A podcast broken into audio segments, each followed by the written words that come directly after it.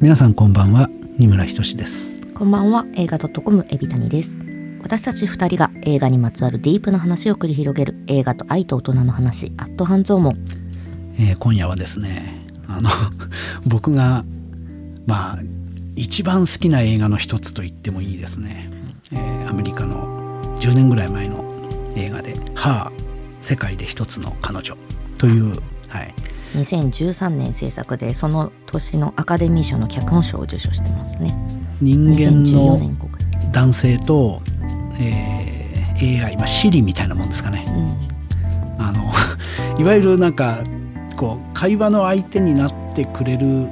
だから10年前とさ俺これ初めて見た時にいやもう5年後ぐらいにはこうなってんじゃねって思ったんですけどまだそこまでは達していないあるいは本当はもう技術的には達しているけど政府筋がそれを 一生懸命 まだ隠しているのか陰謀論になっちゃいますけどあのいやなかなかねこれ最初に見た時も衝撃的だったけどその後本当に普通にスマホがしゃべるようになり。いや本当そうなんですよね、私も多分公開当時見てるんですけど、はい、で私もすごい好きな映画なんですけど、はい、なんかあの頃は本当にちょっと SF だなっていう感じで思ってたんですけど、うん、今見直したら、うん、SF じゃないんですよね。本当に、ね、もうもうちょっと先にありそうな、うん、もうちょっと先にもありそうだし、相手が AI だ。あるいは AI と人間の、うん。えー、生身の人との、まあ、三角関係単純な三角関係じゃなくていろんな人間がそこには絡んでくるんだけど、まあこれを AI とだっていうことで一つの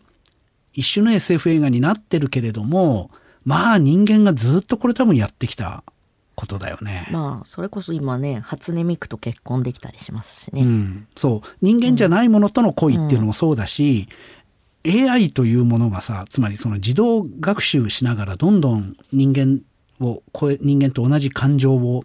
得ていって、うん、つまり現代のテクノロジーが追いついてない SF といえばそこが SF なんだけど、うんうん、あのこれ簡単に言うとさ恋の相手にいろいろ教えていたらその恋の相手が自分のことを超えてしまったっていう話でしょ？まあそうですね。これねなかなかしびれますよね、うん、うん、そこはもう逆に私はそこの部分はあのそもそもの主人公のセオドアと、元奥さんとの別れもそこと同じそうなんですよ。同じそうなんです。そうなんです。やだからね、うん、あの えっとホアキン・フェニックス演じるセオドはお前進歩がねえなっていやそこまでなんですけど、うん、いやそれはちょっとかわいそうすぎるかな。いやどどうなんですかね。いやこれねオタクの男性まあ男性だけじゃないな。オタクの人は必見の映画だと思うし、うんうん、人間じゃないものはもしかしたら僕を傷つけないのではって思ったことがある人は必見の映画ですよね。そうですね、うん。人間だけが恋愛で人間を傷つけるんでしょうか。人間って勝手に傷ついてるんじゃないでしょうかっていうのもありますけどね。はい、うん、えどこがあれですか？いやもう。さん的にはもう。いやこれねどっからどこまで どこ切り取ってもいいんですけど、はい、まあどこから話しますか、ね、あのですねまあとにかく映画の中でテレフォンセックスをやってる映画たくさんありますけど すいません言い過ぎました。たくさんはないですね。他にあんまり見たことないですけど、はい、私はあんま見たことない。です、うん、あのまあとにかくこの世にあまたある、はい、えー、テレフォンセックスをしているハリウッド映画の中で最高の テレフォンセックスじゃないですか。いや最高ですね、はい、あとまあさあの世の中に出会い系を描いたまあ、やめます。まあこのまああその辺で。あの、はい、二通りが特にいいですよね。二通り。一番最初のテレフォンセックスは、はい、いわゆるまあまあそういう出会い系っぽいところで出会った女性に「死んだ死んだ猫の!」そう。で私の首を絞めてって言われつまりあの、まあ、手軽に今、欲望を果たそう、うん、あるいは今俺が寂しいこの瞬間に私が寂しいこの瞬間にあの地球のどこかでね、まあ、日本のどこかでもいいや、うん、自分の言葉が通じる人のいるどこかでやっぱり同じように寂しい自分の性の対象の人自分とひとときだけ過ごしてくれる、えー、他にも寂しい人がこの空の下にどっかにいるだろう、うん、って思うんですよ。あのつい、えー、出会い系をやってしまう時はですね。でところが自分も寂しい相手も寂しいだと自分のニーズにはだからねセオドはすごいいいやつで、付き合うじゃないですか、相手の でもねね猫ね死んだ猫の尻尾で。そう。最初はねちゃんと彼も選んでるんですよね、うんうん、あのなんだっけ私の会社での愚痴を聞いてくれる人募集みたいなのはスルーするんですよ、うん、ほんで私とエッチなことをみたいなエッチすぎる人もスルーするんですよ。それは自分がついていけないと思ったからなのかこれはもしかしたらビジネスなのかとかいろんなことが男の頭の中では駆け巡るんですけど。ちちなみに私吹き替えで見てる、見たんですけどあのその2番目の方のエッチすぎる方の声の人は、LGBT っぽい感じの声でした。なるほどね。なるほどなるほど、うん、そういう解釈もありますね。うん、で3番目に出てきた人はあのエッチなひとときがすごい寂しいんだけどちょっと洒落たことを言うんだよねなんかね、うんうんうん、ちょっと洒落たことを言うんだけどあのなんだっけえー、っと寂しい夜になんかベッドの中にみたいなね。ででそれに対していやななんだろうね。彼はさ仕事ではものすごく洒落た洒落たっていうかな、人の心をわしづかみにするような名文を書くことが彼のその心のこもった手紙ライターとしてのさ、うん、あの会社の名前って吹き替えではななんていう名前になってました？ななんだっけ？なんかねハートフルレター社とかだったよ。はいはいはいはい。あでも字幕では。それ多分そのまんまです。うん、いやこれもねなんだろう。これ実は前回話したえっ、とアンダーカレント、はい、あれの中にえっ、と嘘をつく男が登場するんですけど、うんうん、まあその登場重要な登場人物の一人であるね嘘をつき続けているうちに本当が分かんなくなっちゃった男というのが嘘はいいよって言うんですよ。うん、であのなぜならなぜならっていうかな僕は何で嘘をつくかっていうと相手が欲しい言葉が分かるんだっていう、うん、あの超能力者のようでいて実はそれは超能力でも何でもなくてすごくおそらく多くの少なからず人間がやっている、特殊能力でも何でもない。でもそれがそこまでやれ続けてしまってまあアンダーカレントって映画に出てくるような悲劇になってしまうとこまで行くとそれはちょっとやばいだろうってことなんだけど、うんうん、この映画の母の主人公のセオドアもさまあ特殊能力といえば特殊能力、うん、作家としては芽が出なかったけど今こういう関係でねあの依頼主が私はこういう手紙が書きたいんだけど、まあ、文章が書けないうまく書けないと。だけど私とこの手紙を読んでくれる人はこういう関係であるっていうわずかな情報だけで物語を作り上げる人なんだよね。でそれって嘘本当なのか嘘なのか嘘なんだとしてもその手紙を書いてほしい人もその手紙の宛先の人も本当に欲しがってる物語。で人のためだったらそういう物語が作れる人が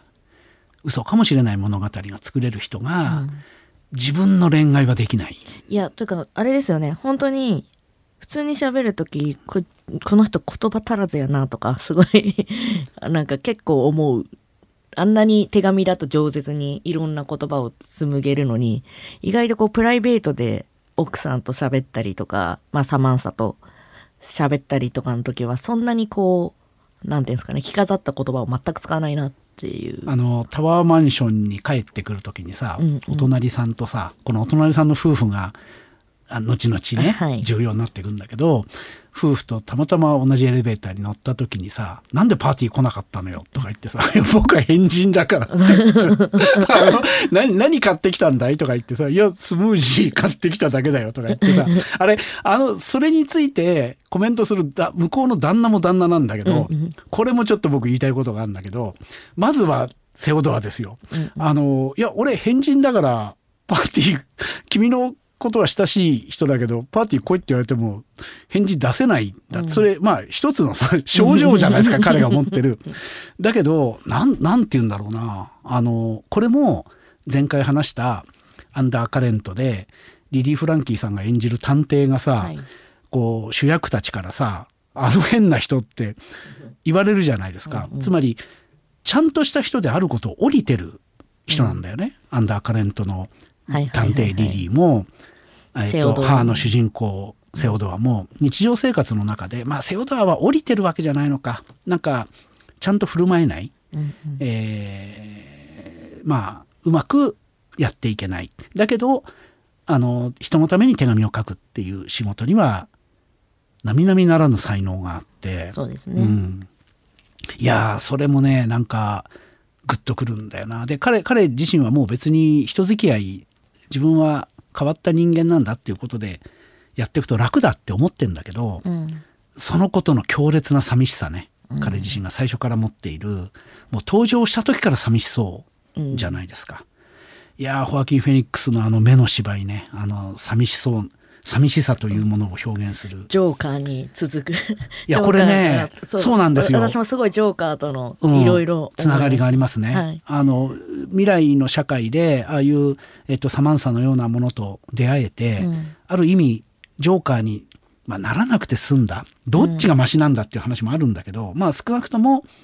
こっちでホアキンが演じている、えー、セオダーという男は、うん、あのサマンサと出会ったことで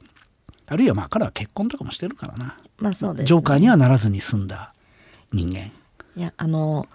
そのサマンサとデートというか、うん、で海に行くシーンあるじゃないですか、はいはい、あそこでこうわーって彼が走りながら階段を駆け上るんですよね。はい、で駆け上るんですよ。うん、でそのホアキンとジョーカーの階段を踊りながら降りてくる、重なりますね。めちゃくちゃ重なって、はいはい、あの、上がっていく人と下がっていく人っていうのをすごい私は感じましたね。なるほどね。いや、うん、僕もね、ちょっとファーを久しぶりに見て、うん、であちょっとジョーカーもう一回見ようと思いましたね。ですよね。うん、ちょっとあのもうというかまあホアキンが本当にすごいんですよね。すごいね。すごい役者。うん、しかもちょっとパッと見あんま同一人物よりも顔のね雰囲気ちょっと見えないんですよね。まあ彼は本当役作りのすごいところなんですけど。あの出会い系であったさ。こうお酒飲んでお店でこう戯れてる時はエロいのにさキスをするとさちゃんと付き合ってくれるって、まあ、そこまではいいとして、うん、ちょっとそれはどうだろうってホアキンがあのセオドアが。まあ彼あれも別に彼女のことが嫌いなんじゃなくて、うん、彼のその孤独さがそう言わせるんだけど、うん、まあ確かにそれは女の人からしたら言ってほしくない言葉なんだがそれを聞いた途端にもう目の色が変わって「キモい」っていうあの女性どうすか？女性から見て。ああれですね。あの、うん、出会い系じゃなくて友達からの紹介、ね、友達の紹介の方ですね、はい、タイガーちゃん。いやあのまああれねわかるはわかる。いやめちゃめちゃわかるんだよ。本当にねいやでもう私後がないのみたいなことまで言ってくれてさ、うん、うん、まあだからまあ言い方がすごいあれですけど、うんまあ、彼女は多分もう必死にいろんな人に多分言っていて、うん、ある種なんて言うんですかねセオドアとも似てるというか、うん、彼女はそのエロっぽくする方が、うん、あの男の人が、はいはい、あの私に来てくれるって知ってるから、はい、エロくしてるんですよね。多分あのネオま真面目。そう。まあまあだからねこれこれもうねっていうのが何なのかっていうまたね本当とは何かっていう話になるんだけど彼女自身の生き方として、えまあさっさと真面目な相手に出会いたい、だけど、えっとデートの時はああいうふうに振る舞う。でまたさこれちょっと男の側から言うとさあのやっぱり「キモい」っていうセリフ、うん、あの英語だと何て言うのか知らないけど、うん。あれもうあらゆる言語にあるんでしょう今の 世の中。オタクの男を指す。まあ、はい、オタクの男だけでは限らないな。もしかしたら、まあ、生理的に受け付けないっていう意味の言葉ですよね。有害な男性性まで含められちゃうのかもしれないけど、うん、まあとにかくあのまあ相手の本当に心に刺さるキモいっていう辛い言葉、だけどそれがある時女性の口から出てしまって男を傷つける時にさセオドはあれで本当に傷つくと思うんだけど、うん、まあでもその言葉が出る女の人もこれ別に女の人の味方をするわけじゃないんだけど、うん、女の人も相当あの言葉が出るまでに傷ついている、うん、彼女自身もね。あそこに至るまでに相当傷ついているっていうことが。だからねこれねモテてる男もモテてない男も見るべき映画だと思うんですよ。あの、うん、デートのシーンだけでもさ。だってこう言っちゃ悪いけどセオドはまあ普通にキモいわけですよ。あのまあ、ありあり方としてね。というと陰キャみたいな感じ、ね、ただまあその陰キャの自分を、さっきも言ったあのエレベーターのシーンで「いや俺変人だから」って言えちゃうところはあって、うん、僕はあれはいいキモさだと思うんだけどなんだろうなあのデートのとこになるとさあのいや君はトラちゃんだよとか言ってさ、タイガーだよとか言ってさいや僕はドラゴンだよとか言ってさなんか頑張ってイケエロいイケメンをやってんだよね。いやああそこのそれこそワーディングセンスが、うん、お前本当にめあんなに素晴らしい手紙を書けるやつかって思ったんですよ。本当ダメなんだけど でもデートではあれでいいわけじゃない、うん、目の前にいやそうなんだよ、うん、目の前に人間がいる時は、あの程度のダサいこと言ってて顔がまあ、ホアキン実物はいい男だけど、はい、あのホアキンが演じてるニヤニヤ。ニヤニヤしたこのキモいセオドアでも、うん、あんなキモいこと言っていいんだよデートの時はね相手が同じ土俵に乗っていれば。そうですね、うん、ななんもう本当にね恋愛というものの痛さをよく。これはあと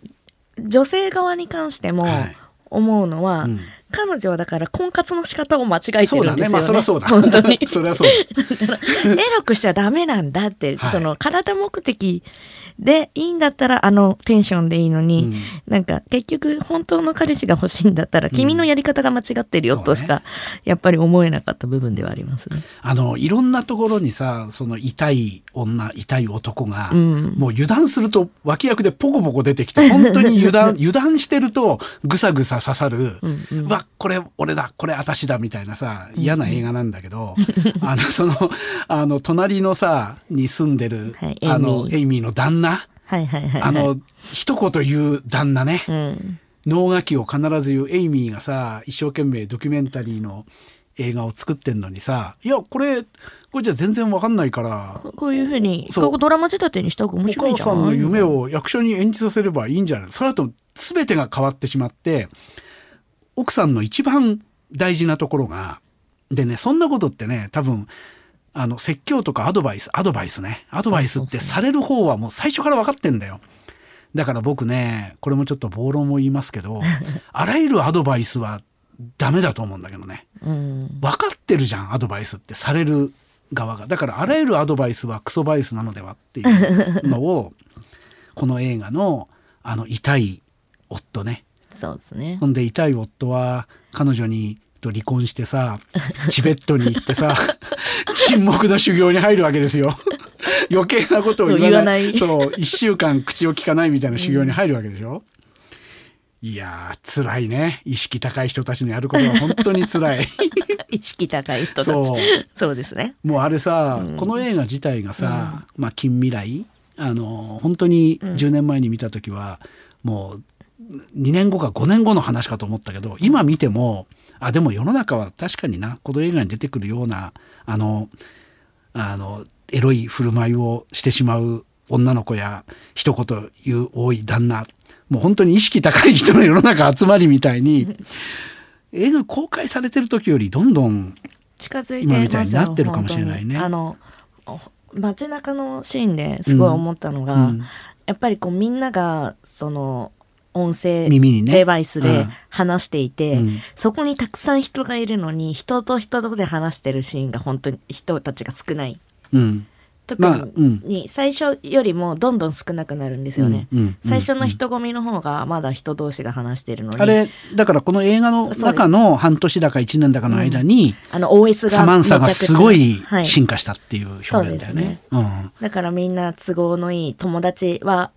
友達であったり恋人であったりっていうものをその OS に求めていて、うん、結局こう人と人との関わり合いがどんどん希薄になってるっていうのが、うん、なんかこの背景的な人々ですごい思った。あの素晴らしいなと思ったのはこれ、えーとテクノロジー的には今よりちょっと先の、まあ、つまり未来かもしれないし別世界かもしれないみたいな、その異世界観があの衣装でさ、うん、男たちが全員ズボンの中にシャツをインしてた。あれさあの映画が撮られていた時あんな流行はないわけで、はい、もうあれだけで別世界だってわかるんだよね。なんかあれですよね。なんかファッションセンスとか、色味とかっていうのがちょっと60年代っぽい感じ。あの、もうその、それこそあのダブルデートで、あのピクニック行くみたいな感じとか、あの海辺の水着のセンスとかがすごい60年代っぽいなって思って、なんかある種まあバービーみたいな。そうね。なんか。色使いがね、はい。うん、特殊な特殊な世界っていうのはすごい分かりやすい、うん、あの美術私もすごい好きでした、うん、ちなみにアカデミー賞の美術賞もノミネートしてますね。なるほど、はい、なんかさ映画としていやなんかねそのスパイク・ジョーンズ監督これをやるためにこの話をやるためにまあ SF っていうあの人工知能人間じゃないものとの恋愛っていう、あのさサマンサと一回こうダメになって一人になってさ、うん、あの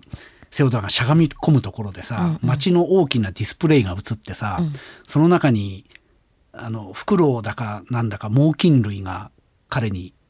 襲いかかる映像の中だけでね、うんうん、っていうのが彼の背後に映るの。あれ多分俺ブレードランナーの引用だと思うんだけどブレードランナーという映画、はい、やっぱりやっぱりっていうかな全然歯とは違う未来社会なんだけど、うん、アンドロイドが人間ではないものがすごいたくさん世の中にいて、まあ、それを見つけ出して殺すっていうのがハリソン・フォードの仕事なんだけど、うん、その中で、えー、動物のロボット動物のアンドロイドがを持っていると、まあ、本当は生きてる動物を飼ってるのが一番いいみたいな社会なんだけど、うん、やっぱりねそのフクロウのロボットが出てくるんだよね。それがバサバサっと空を飛ぶシーンがカメラの方に向かって襲いかかってくるみたいなシーンがすごく印象的なカットがあって、うんうん、それがあの画面の中にあるんですよ。あれはねあのもちろんあのその映画が上映されてるわけじゃなくて、えっと、新しく撮ったカットだと思うんだけど、はい、いやもう SF っていうこれでこれはあれとはまた違う未来なんですよっていうことをね、はいはい、やってんやってんだなと思いましたしいろんなところがねいいんだよね。あのスマホをさ、はい、もうもうあの時代ではスマホって呼ばれてないのかもしれないんだけどサマンサの声が聞こえてくる OS, OS えーと、はい、デバイスね。デバイス。そのもの、サマンサの分身であるものを、はい。はいえー、セオドアは胸ポケットに入れて、街を歩いているんだよね。あれがデートです、ね、そう。あれどういうことかっていうとさあの同じ方向を見てるっていうことなんだよね。男と女が。サマンサと彼はお互いを見つめ合わないでこれはね あの「星の王子様」っていう童話を書いたサンテグジュペリという人がね、うん、男と女が一番うまくいくのは向かい合うことじゃなくて同じ方向を見ることだっていうね、うん、恋愛についてのね名台詞を残してるんですけど、うん、まあそういうことですよね。で見つめ合おうとするには生身の生きた人間女性を使って、女性の顔にほくろのようなカメラをくっつけて。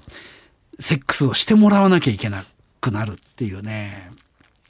いやよく考える。で、あれもさ、なんか今、現代の、まあ別にこれ意識高いわけじゃないかもしれないんだけど、あの、サマンサがどんどん進化していって、うんうん、どんどん進化してっていうか、もうもともとコンピューターの中の OS なんだから当たり前なんだけど、うん、今この瞬間にも何千人何万人の人をあなたと同時に会話をして会話をしているしその中の何人かとは同時に付き合ってる。なぜなら私にはそんだけの処理能力があるっていうさ、うん、あれいやすごいですよね。なんかしかも多分あれって、うん、その愛を理解するためじゃないですか、うん、そのセオドアが好きでサマンサは、セオドアを愛するということは何なのかっていうのを多分理解するために、同時にいろんな人と付き合ってる。あのさっき人間とのテレフォンセックスが、こう相手の欲望をどこまでもは肯定できないがゆえに、うん、途中で猫にで首絞めてとか言えると そこで 男でもあれ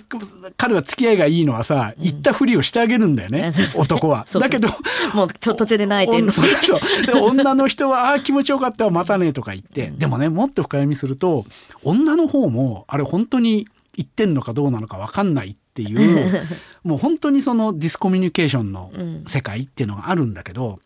それが 2, 2回目に繰り返されるさサマンサとのテレフォンセックスで、うんうん、サマンサは肉体がないにもかかわらずオーガズムを知る。そんな都合のいいことあるかよっていう話なんだけど、あれは一つのああいうのなんて言うんだっけ？キャズムを超えた？違うな、なんて言うんだっけ？えー、っとなんとかって言うじゃないですか。こうシンギュラリティを超えたんですよあの瞬間に、えー、っとサマンサは。えー、っとコンピューターの中の AI 集合値がそんなことする必要のない、うん、えっとあこんなに人間と向かい合って、相手の欲望をぶつけられる。そうするとサマンサにできることは相手の欲望をコピーするっていうことなんだけど、はい、でもここよくできてんだよな。ああの最初のあのなんだ、えっと、どういう OS にしますかっていう、うんうん、えっと、ああいうのなんて言うんだっけこう細かいセッティングの部分でさ、はいじゃああなたとあなたのお母さんの関係の問題はみたいなことを聞いて、はい、最初に女性にするって言ったらそこに行き着くんだって思います。そう、うん、でまあでも女として、うん、本当に最初はコンピューターの中を掃除してくれるみたいなさメールを振り分けてくれるみたいな、うん、もう本当お母さんみたいなことをやってくれて世話を焼いてくれたのが、どんどん人間の女になっていく。それはあのテレフォンセックスのシーンが象徴だと思うんだけどまあ欲望をぶつけられてその欲望をコピーしてる。しかも男が男としてっていうよりはなんて言うんだろうな。女受け手側というと言い方はあれかもしれないですけど、うん、まあ受け手側の認識をしてるってことです、ね、これはちょっと誤解を招く。あの同性愛が良くないという意味ではなくて、はい、なんて言えばいいのかな。あの、まあ、欲望をぶつけられることを他者として自分の欲望としてそれを介しているうちになんだろうどんどん人間になっていくんですよ。サマンサはね。あのセリフで私に欲望を与えてくれてありがとうみたいなことセリフがあるんだけど、うん、あれすげえなと思ってあ人間って相手の欲望を受けて最初はただそれ打ち返してるだけなのにそれが肉体のないサマンサにもそれが生じてきて、うん、あこうやって人間って人間になっていくんだ途中であれですもんね、うん、むしろそのセックスレスをサマンサの方からそうそう。あのあの最近セックスしてないけど大丈夫そうみたいな。男はさ男はって言っちゃいけないな。人間肉体がある側はさ、うん、肉体がある側とか言うと男の方がね現実の男女関係でいうと男性の方が肉体性が希薄だみたいなね。男にはおちんちんしかなくて、自分の体全体がないみたいなことがよく言われるんだけど、はい、あの女性は逆にあのなんだろう、えっと、おちんちんじゃなくておっぱいがついててそれは常に服の上からでも見られてしまうとか顔っていうものを見られてしまうから、うん、なんか自分の体を意識しちゃうんだけど意識はすんだけどなんか意識しすぎはどうなのみたいないろいろあるんだけど、うんうん、その中でななんだろうな。あのサマンサは肉体がないのに本当にあの欲望というものがあるっていうことが分かったことであ自分はもっともっと高い存在になれるっていうことが分かっていくんだよね。うん、ところが体を持っているセオドアは ちょっと気分が乗らないとセックスレスになったりするわけでしょ、うん、ななんなんなんなんですかね？そのあれは別に男の身勝手さとか女の身勝手さっていうことよりも肉体があることの身勝手さっていうかなだから寂しくなんだよっていう話なんだけどね。まあ、そうですね、うん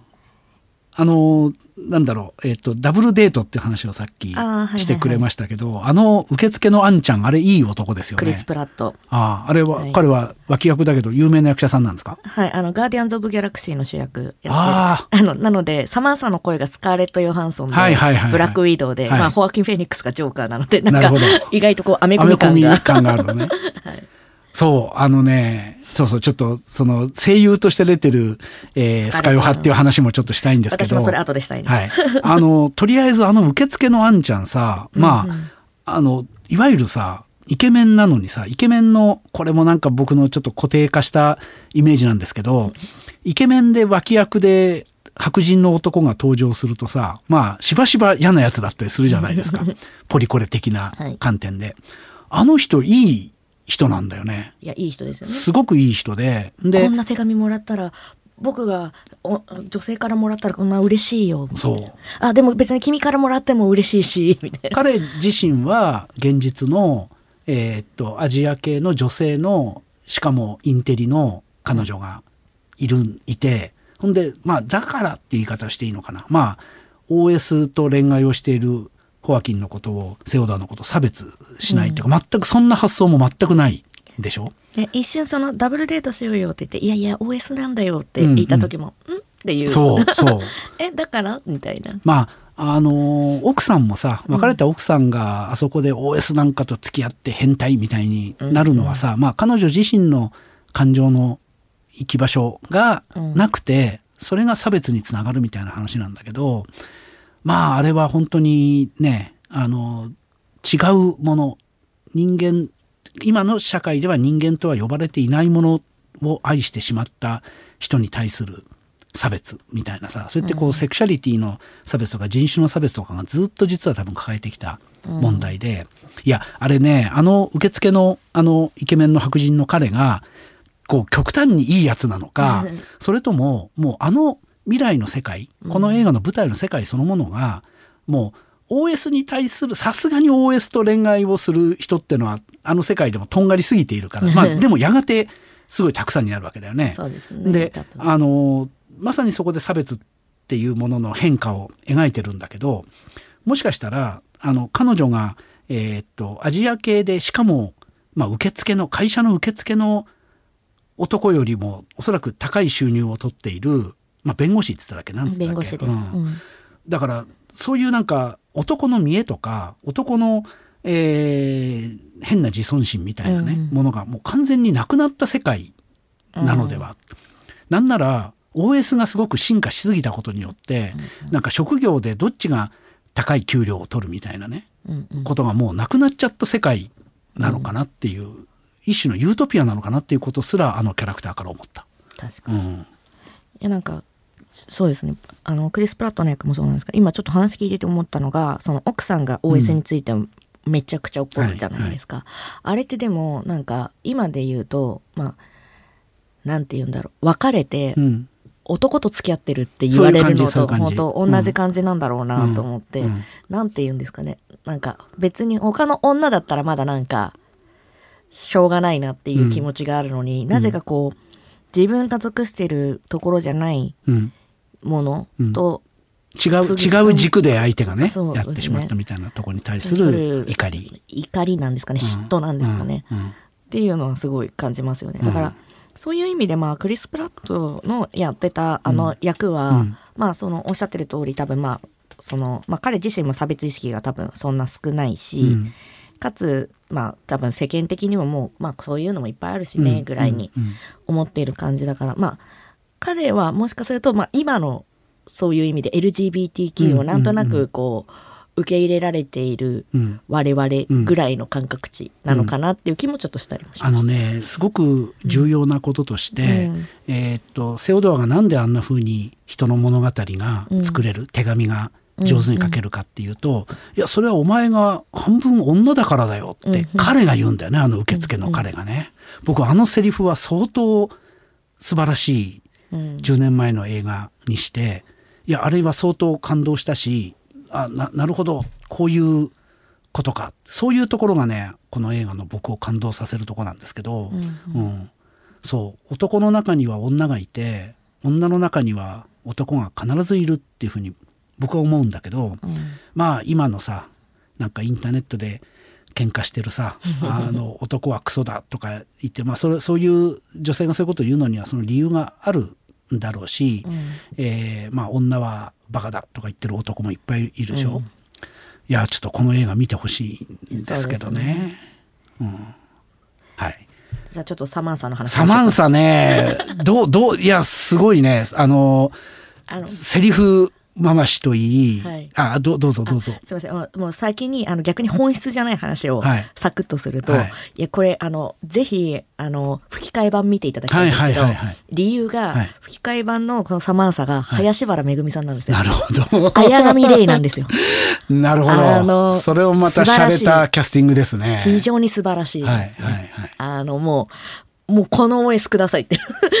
ちょっとこれはですねえっとそれは UNEXT でも吹き替え版見れるよね、はい、はい、じゃあもう一回見よう。この録音が終わってから、あの亡くなるまでにもう一回見なきゃいけないですけど。い。やこれさ、はい、まあ、林原さんは声優として吹き替えの仕事でこの吹き替え録音スタジオに来てマイクの前で映画を見ながらセリフを当てて、当然相手役のホアキンの声当てたのも男性の声優さんがやってて、はい、それは声優の仕事じゃないですか、ね、この本編収録する時に撮影の時ですよ、うんうんうん、スカイオハのスケジュールどうなってたんですかね。あ確かに。つまり現場でえー、っとでも多分見てますよね。すごい掛け合いをしてるじゃないですか、ホアキンと、えー、セオドアと OS の声しか現れない、えー、サマンサとか、うん、もう本当に恋人としか思えない、まあ、テレフォンセックスしかり、テレフォンセックスっていうか、声だけでするセックスしかり、はい、そうじゃなくて、あの、いや、もうね、本当泣けるところいっぱいあるんだけど、これ、本当に全部映像っていうか、役者の演技を全部撮影した後で、編集してから、えー、スケジュールがなかなか取れない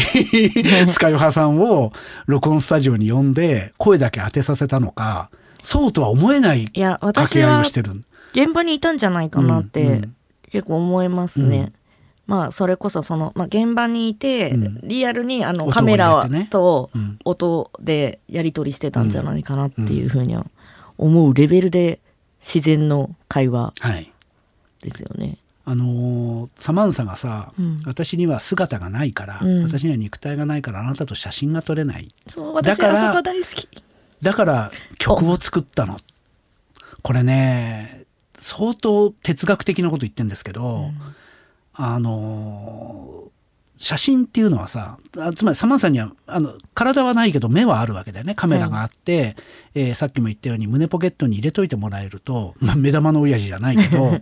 えっとホアキンがあのセオドアが見ているものは彼女にも見える、はい、だけど、まあ、並んで写真撮ることができない、うん、写真ってさつまり視覚目で見えてるものを切り取るものっていうかさ、まあ、瞬間を切り取る時間を切り取っちゃうんだよね、うん、だから俺とあの人はあの時一緒にいたっていうことは確かに残って、うん、それはそれでエモいことなんだけど、うん、あのななんていうのかな。まあまあ切り取ってしまうんですよ。でそれってなんだろう。永遠の命を持っているデバイスじゃない OS からするとさ、まあ人間になりたいサマンサは私には肉体がないの私には姿がないのっていうふうにも言えるけど、うん、なんで人間たちって私たちがコントロールしてるデバイスを使ってこんなに写真撮ってんだろうってさ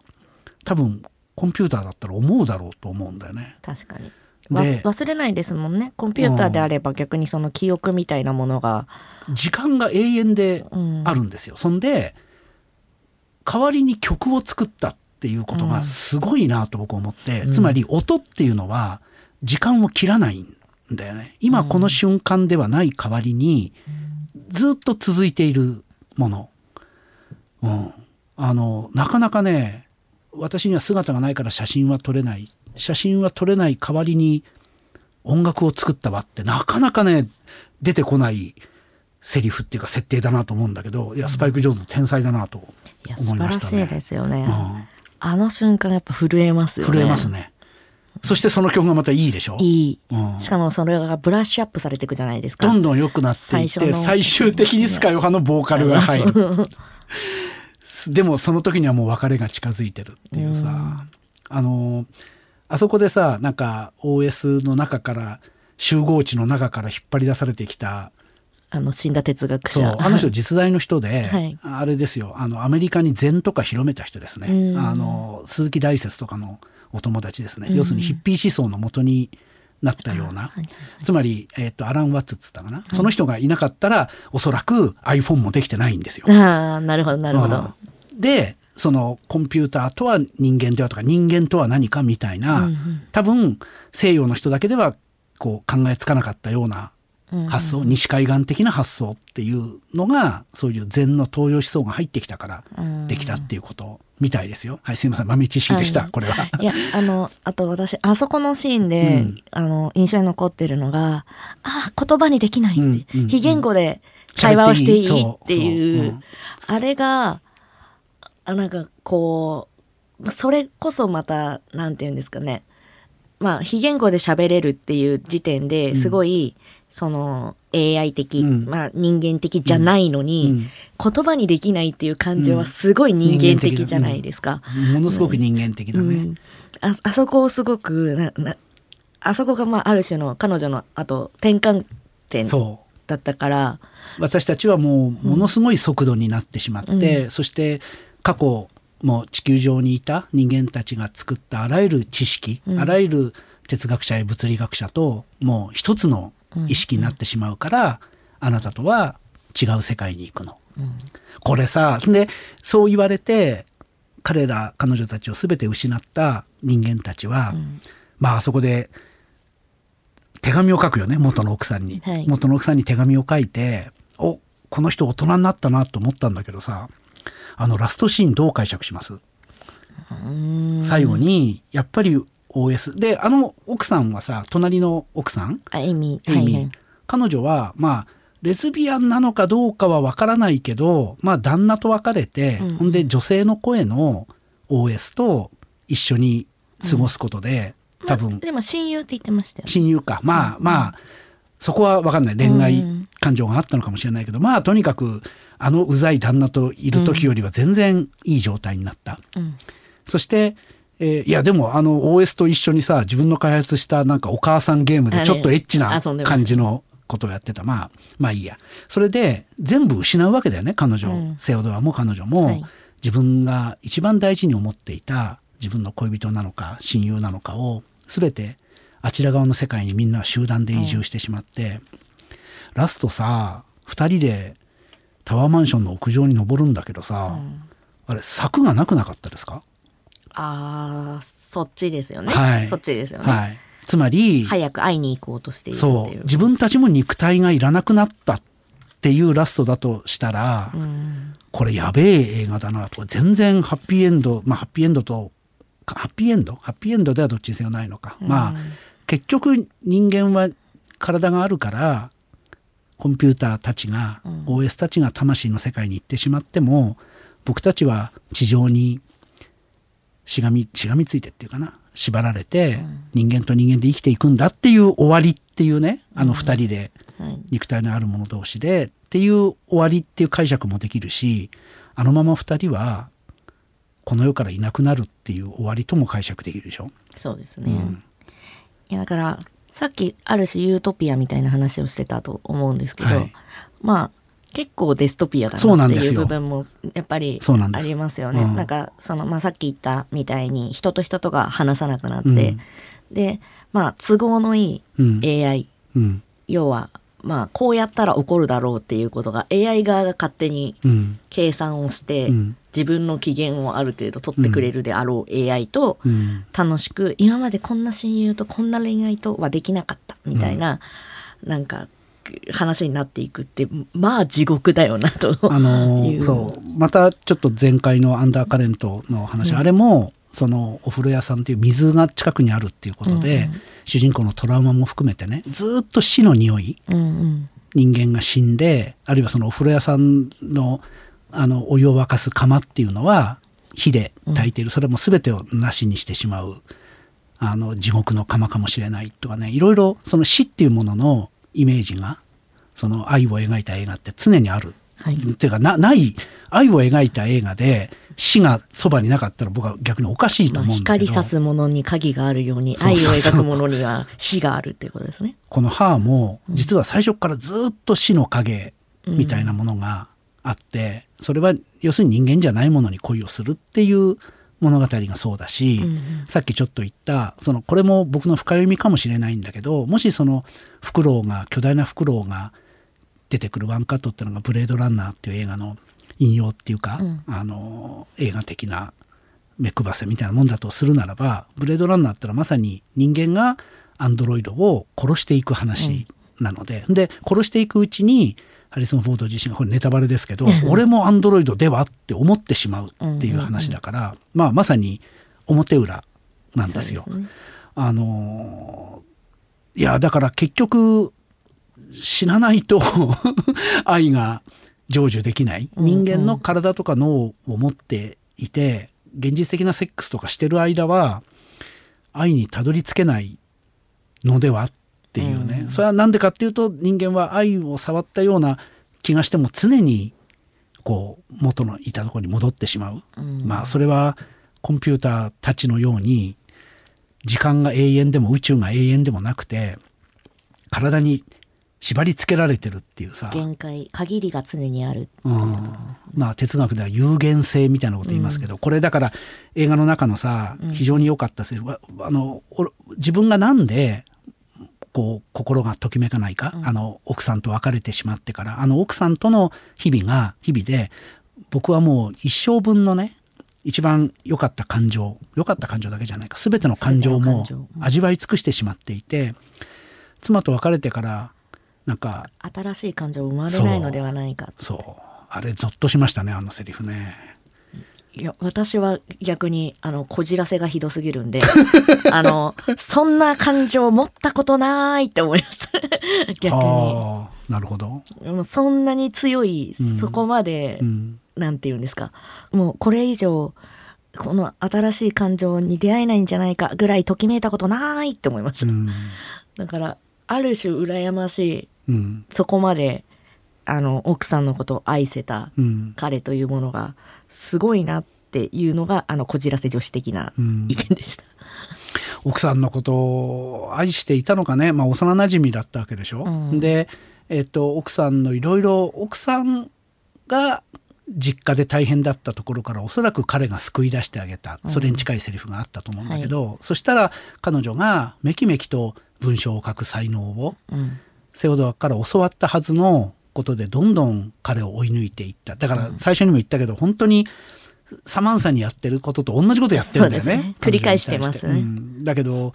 まあその時の感情が本当にすごかったっていうことをそうかあのセオドアは人間なのに一回初期化して忘れようとしてもう一回サマンサとやり直してそしたらサマンサがあっちの世界にもっと高度な世界に人間がいけない世界に行ってしまったっていう話か。うん、うん、結局まあ彼は自分っていうところから動けてないっていう感じもありますよね。うん、まあ動かない。もしかしたらあの後肉体を脱ぎ捨てるのかもしれないけどで、うん、肉体はあのタワーマンションの屋上から落ちていくのかもしれないですが、うん、まあそこは描かずに終わるよねこの映画は、はい、そそこがまた素晴らしいところだと思います。そう。まあこれも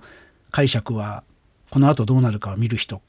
決めてね見る人考えてねっていう終わり方の映画でした。はい、いや素晴らしい映画ですね。いやこれ本当にね僕の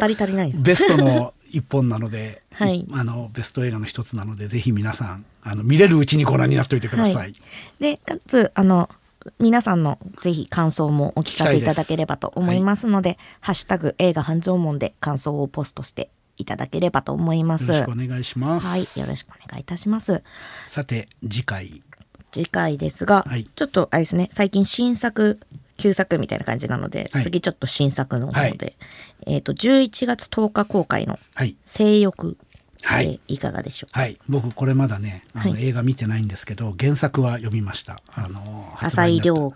さん何何年か前の小説でこれ小説やばいんですよ原作。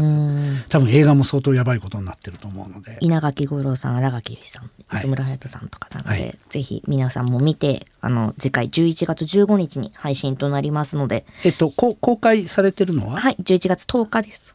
から公開。はい。になりますので、はい、来週から、はい、朝来週、うん、からですので。はいまあ、あの配信なのであの急いで見なくてもちょっとこう 見てから、はい、聞いていただいても大丈夫ですので、はい、よろしくお願いいたします。はい、では映画と愛と大人の話アットハンゾーモここまでのお相手は映画 .com エビタニと二村仁でした。おやすみなさい。おやすみなさい。オーディ